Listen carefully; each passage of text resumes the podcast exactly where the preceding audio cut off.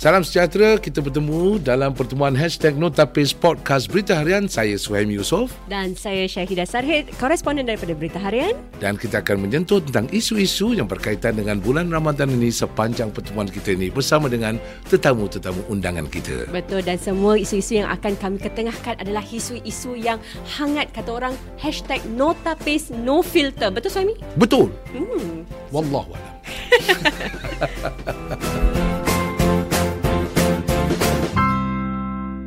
Salam sejahtera dan selamat kita bersama dalam uh, podcast berita harian yang dikenali sebagai hashtag Notapis. Almaklum sajalah zaman berubah. Eh? Hmm. Uh, kalau dulu kita ada uh, apa ni ruang-ruang corong-corong radio. Hmm. Sekarang ini dia apa corong semua dia masuk. Betul. Jadi podcast ni satu perkara yang sangat um, mudah dan uh, ini sudah pasti uh, kita akan bercakap dengan orang yang betul-betul dan mudah-mudahan nak dengar. Hmm. Uh, bukan saya seorang saja, saya Suhaimi Yusof di sini. Uh, kita juga bersama dengan uh, Ya, jurnalis kita daripada Berita Harian. Betul, saya Syahidah Sarhid, koresponden dari Berita Harian juga bersama uh, dalam podcast kita hari ini yang telah kita namakan sebagai hashtag No Tapis. Ah. Sebenarnya kalau dalam bahasa Inggeris dia tu hashtag No Filter. No filter, ah. eh? Bagus, bagus. Tak ada Dan, filter bagus. Jadi uh, nampak wajah tu original, eh? Betul. Dan hari ini kita ada seorang ustaz bersama kita Saimi. Kita bersama dengan Ustaz Muhammad Zahil Zakaria Al-Hafiz uh, dan juga beliau merupakan salah seorang daripada uh, usahawan di dalam syarikat keluarganya yang dikenal sebagai saya sebagai sekarang ni membantulah uh, syarikat keluarga saya iaitu Al-Jazari Singapura. Ah. Uh, kita lebih dikenali dengan Quranic Center lah. Oh. Uh, so pelajaran yang kita buat tu banyak ke arah uh, apa ni? Memartabatkan pengajian dan pelajaran Al-Quran. Cantik ni suara mesti power ni. Bagus. Ini ah, memang dia dikenali sebagai Syekh Mishari Syekh Singapura. Mishari. Wow. Betul. Wow. Hmm. Bagus kita ada version versi Singapura kat sini. Nanti lepas ni nanti uh, tolong ajar saya eh. Sebab lagu saya entah ke laut lah. Kadang-kadang girama lagu. Okey, hari ini kita akan bercakap sebenarnya sikit tentang satu perkara yang memang tak boleh elakkan ataupun tak boleh dipisahkan daripada bulan Ramadan. Hmm. Uh, sebenarnya ada dua cabang kat sini. Kita bercakap tentang zakat. Uh, ada orang memang tahulah tentang zakat harta. Tapi bila zakat fitrah ni uh, sebelum kita tanya tentang kenapa bulan Ramadan ni ada special sikit eh? Kenapa hmm. dah ada zakat harta zakat fitrah lagi eh? Hmm. tapi sebelum ustaz cakap pasal perkara tu saya nak tanya dulu. Dari segi dari segi definisi perkataan tu sendiri zakat tu bukan perkataan Melayu kan Ah, zakat tu bukan bukan perkataan Melayu kan. Hmm. cuma cuma kita faham lah kalau ah. kita cakap dalam Melayu zakat tu orang tahulah. Eh, orang takut. Orang takut. ah, jadi hmm. dari segi definisi perkataan zakat tu maknanya apa? Zakat dalam bahasa Arab dia merupakan satu definisi yang diambil dari perkataan zakah. Eh? Zakat tu maksudnya suci. Oh. Ah, jadi konsep zakat tu sendiri adalah uh, konsep penyucian. Hmm. Uh, cuma di sini dikhususkan penyucian tu adalah penyucian harta kita. Hmm. Oh. Uh, sebab tu kita kita mengeluarkan zakat tu maksudnya kita mengeluarkan sebahagian daripada harta kita uh-huh. untuk manfaat uh, ke semua orang. Eh? Uh. Oh, hmm. jadi maknanya kalau kita cakap zakat harta, hmm. kan? Jadi kita cakap zakat harta maknanya menyucikan harta. Betul. Hmm. Sebab perkataan zakat itu ya. sendiri bererti menyucikan. Betul. betul. Ha. Mm-hmm. Jadi kalau kita cakap keluarkan zakat untuk menyucikan harta, macam kita cakap dua kali lah. Oh. Sebab dia repeat eh. Ya. Yeah. Maklum orang Melayu ni dia suka cakap dua kali. Dia dah lontar jamrah lagi. ha, dia pintu gate kasut boot. Betul. Ah ha, sekali-sekali pakai baju kot kan. Dan baju kot lagi. Ha, oh jadi maknanya zakat tu sendiri maknanya menyucikan. Ha, menyucikan. Jadi lain kali kalau kita sebut zakat harta maknanya menyucikan harta kita. Yes, betul. Ha. Hmm. Tapi fitrah fitrah fitrah tu uh, seperti mana kita tahu lah kan fitrah tu berasal daripada fitrah uh, fitrah tu kita balik kepada fitrah kita mm-hmm. uh, so daripada lumrah kita sebagai seorang manusia ni kita kembali kepada sifat kita yang penuh dengan rahmah seperti mana Allah Subhanahu Wa Taala penuh dengan sifat rahmahnya tu mm-hmm. jadi masuknya bulan Ramadan kita juga di digalakkan untuk uh, apa ni uh, membiasakan diri kita dengan bersifat rahmah mm. eh itu kita lebih kalau mungkin kita sebelum masuk Ramadan kita tak tak apa ni tak suka senyum kan datangnya uh. bulan Ramadan ni kita lebih senyum eh yeah. lebih happy oh, uh. nampak janganlah muram muka tu kerut dia kan yeah. uh. jadi sifat uh, apa ni uh, yang di yang diperkatakan tentang fitrah tu dalam zakat ni adalah kita menyucikan harta kita dengan mengembalikan sebahagian daripada apa yang kita ada ni mm-hmm. kepada kepada masyarakat. Ha. Oh. Ha, jadi khususnya bila kita cakap tentang zakat fitrah, hmm. dia hanya berlaku pada bulan Ramadan. Ha, sebab pada bulan-bulan lain kita tak dengar. Hmm. Ha, cuma zakat harta kita dengar. Ya, betul. Hmm. Kita tunggu satu tahun penuh nisab, cukup kita punya uh, sampai kepada dia punya apa ni nisab dan sebagainya, kita hmm. keluarkan. Okay. Ha, cuma zakat harta ni khusus pada bulan Ramadan. Uh, zakat fitrah. Eh, sorry, okay. zakat fitrah. Okey, antara kita berdua eh, saya dengan Saidah eh, agak-agak muka siapa yang patut keluar zakat harta ni? Saidah, muka terus ha? sepatutnya ah, memang anda saya lagi betul. Tak ada saya sudahnya pada zahirnya. Dah lama, dah lama. nampak dah lama. muka kaya Betul. tapi sebenarnya kayap kat sini eh. Okey, okay. zakat harta. Zakat harta maknanya khusus untuk setengah orang, tak semua orang yang uh, patut keluar zakat harta. Yes. Siapa yang patut keluar zakat harta ni? So zakat harta ni dia seperti mana kita tahu kan kita hmm. ada uh, sampainya nisab dan haul. Ah. Uh, so nisab di Singapura sekarang tak salah mungkin 4900 lebih lah. Okey, ini uh. untuk budak-budak muda yang dengar nisab haul dia kata uh. apa benda haul, tu? Haul apa uh. tu haul? Jadi haul tu hmm. dia telah mencukupi ha. selama satu tahun eh. Hmm. Okay. Jadi maksudnya kita kalau dah kumpul duit kan misalnya kata dalam saving kita dah mula 2000 3000 kan lepas tu ha. tiba-tiba bulan 1 dah masuk 4000 mungkin mm. 5000 okey masuknya 5000 kita dah dah mula haul kita ha. di sini minimum ah minimum yes, eh minimum. Ha, boy girl yang lain semua dengar ni minimum ha. kalau simpan duit tu tak pakai mm. maknanya yo yo that one ah apa pakai easy link lah pakai ha. apa dia kalau setahun pun kadang-kadang due, due date dia kalau hmm. um, contohnya habis kan? Kad yeah. tu habis. Hmm. uh, jadi macam ni minimum minimum. Oh, cakap haul ni kadang-kadang ha, al maklum lah belum lah uh, haul tu dia dah genap setahun dah eh? genap setahun. Hmm. Maksudnya, uh, sekarang nisab tahun ni agak-agak nisab dia lebih kurang plus 4, minus 4900 lebih kurang gitulah. Hmm. okey ada ada duit simpan. 4900 nanti nanti kena check nanti. 4900 ya ke? Check 4007 200 kurang eh? Jadi okey maknanya kalau kita dah dah qualify Nah, kita dah qualified kita Terus? dah cukup setahun. Cukup setahun. Jadi kita kena yakin yang duit kita tu dan kita kena jamin lah garanti ah. dan that money hmm. ada selama setahun. Okey. Dan hmm. tak pernah jatuh. Tak pernah. Ah, hmm. tak pernah kurang lah. Hmm. Kalau dia kurang, kurang 3000 means kita haul dah terputus di situ. Okey. Ah. Ah, ah. jadi duit tak terpakai lah. Hmm, jadi ah. duit tak Maknanya dia kira stable lah juga stable. orangnya eh. Ha. Ha, kalau duit tu terpakai, mana dia kurang stable, jadi dia Jadi tak perlulah untuk membayar zakat yeah. harta gitu gitu kan. Tapi jangan pula nanti bila dia tahu duit tu tak terpakai, dia pakai juga. Dia pakai juga untuk sengaja mengelakkan daripada ha. haul tu eh. Ha, nanti awak kena hauling nanti macam tu. Okey, zakat Selalunya ber- berapa tu kalau macam oh, zakat harta tu start? Apa percentage of kita punya uh, tu? Dia mudah je ni sebab zakat harta ni dia uh. akan ambil amount yang paling sedikit sikit dalam setahun tu. Mm. Ha. Ha, lepas tu kita kalikan 2.5%. 2.5%. 2.5%. Okey. Ha, jadi bisa kata kalau kita dah, kita dah kumpul kan dalam masa setahun tu kita dah kumpul lebih kurang uh, 5000 lah kan. Okay. Lepas tu tiba-tiba nak sampai nak bayar zakat tu satu haul dah 10000. 10,000. Jangan takut. Kita hanya ambil yang paling minimum tu. Minimum. Ha, jadi 5000 5000 lah kalau 5000 5000 hmm. kira 2.5% lah. Ah ha, 2.5%. Ha, okey kita demonstrasi sekali eh. Ha, jadi berapa tu kalau 5000 2.5%? 5000 kali 0.025 lah. Yes. Ha, maknanya 125 dolar ha, daripada 5000. Yes. Eh eh. boleh eh? Boleh. Eh, eh, boleh. Eh. Itu pun orang kadang-kadang terlupa eh. Betul. Yang ben. buat orang berat ni apa eh? Adakah jumlahnya ke ataupun perasaan macam nak keluar? Okey, kalau 5000 tak rasa. Mm-mm. Tapi hmm. kalau duit kalau tu dah ada di 500 ribu. Betul. Oh ha. 125 bukan 125 dolar lagi. Tapi tu sikit je kalau 500 ribu uh, Dan kena ha? bayar sedikit berapa 500 ribu kena Nak kira 500 ribu? Ini confirm dekat dalam tabung dia tu ada 500 ribu Tuan Saidan okay, 500 ribu kali 0.025 12,500 hmm. But very small Untuk orang yang ada hmm. 500,000 kan Memang pun Cuma hmm. nak keluar Menggeretar sikit 12,000 Aku hmm. buang macam tu je Dia kata eh. ha, Ini yang hmm. kadang-kadang Dia Kalau tak disiplin Daripada kecil-kecil hmm. Maknanya bila dah Jumlah tu jadi besar Kita Yalah. dah tak terbiasa Dengan perkara hmm. tu eh. Okey Berbalik pada uh, Zakat fitrah pula yes. uh, Kenapa Diwajibkan zakat fitrah Ini zakat fitrah ni Semua orang ke Ah, zakat fitrah ni dia diletakkan sebagai hukumnya sebagai fardu ain. Eh, fardu ain mak- maksudnya dia wajib kat atas semua orang lah. Okey. Ha, ha, jadi dia ada dua ada dua kategori kan. Okey. Ada satu yang kalau Singapore ni ada satu 5 dolar, satu 7 dolar Betul. kan.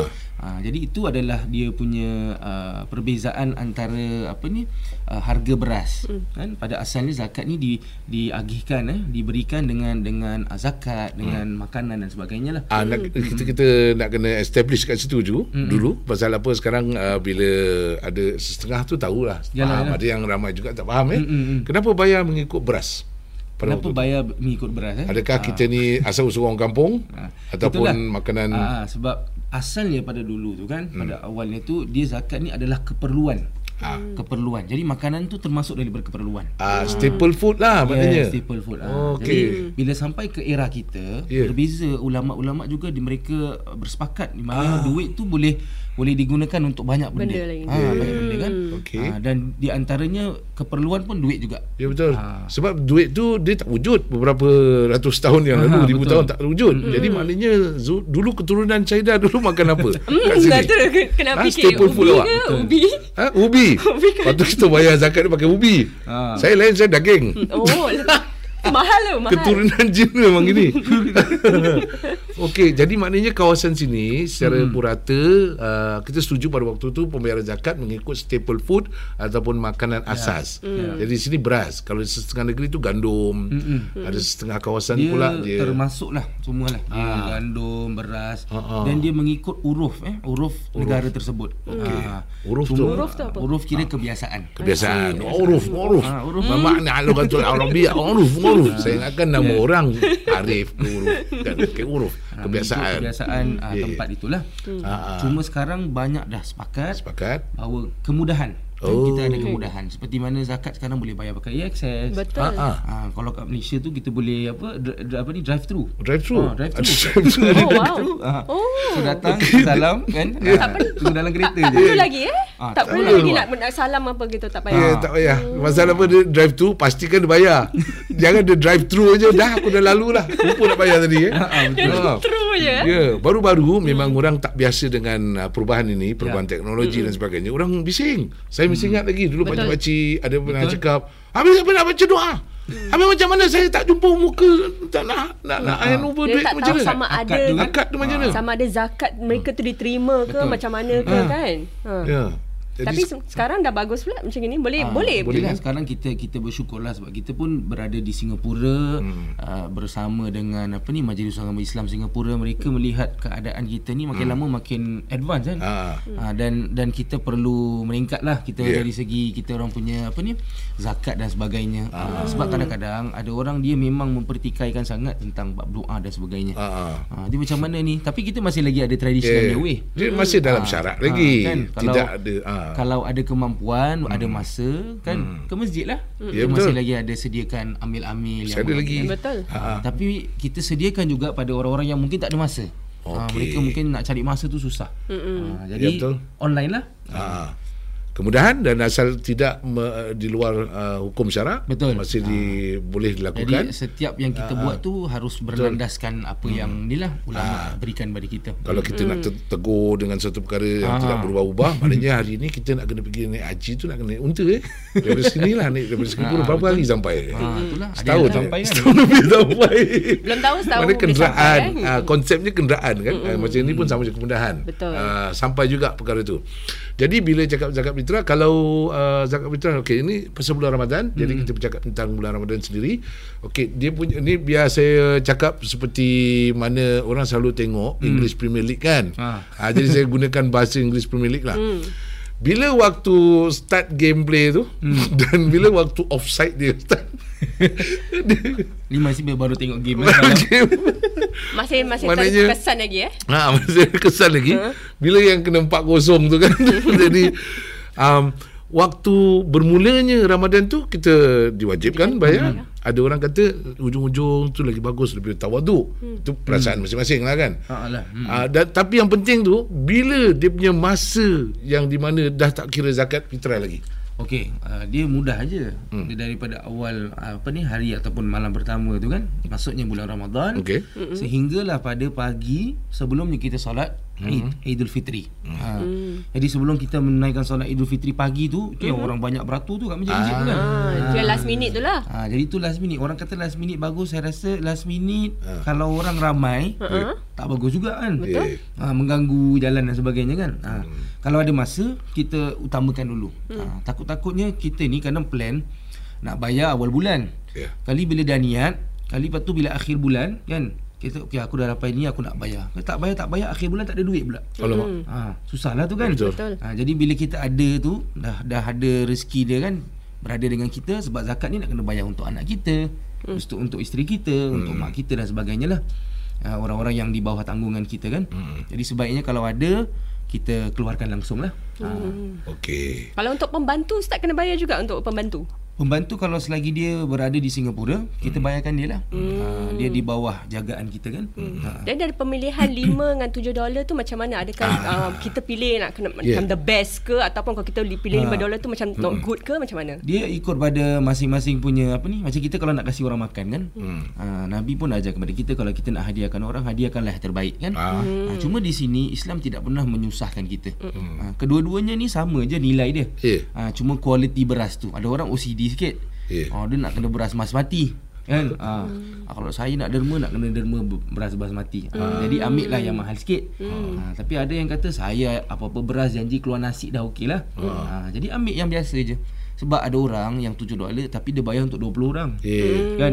Jadi ambil lah 5 dolar hmm. tu kan. Mungkin tak berat sangat lah. Jadi ha, beras ni grade lain-lain. Hmm. Bayar grade tinggi pahala besar sikit. Uh, tak ada. Allah uh, Tapi insya-Allah kalau niat kita tu kan uh. dengan kita apa ni uh, bersedekah ataupun kita memberikan zakat ni Allah SWT yang akan meletakkanlah uh, pahala kita. Ada kemudahan. Betul. Ada pilihan lah kita boleh buat apa? Nak pilih yang bagus, yes. nak pilih yang lagi bagus pun boleh kan? Yes. Uh, Okey, satu lagi, satu lagi.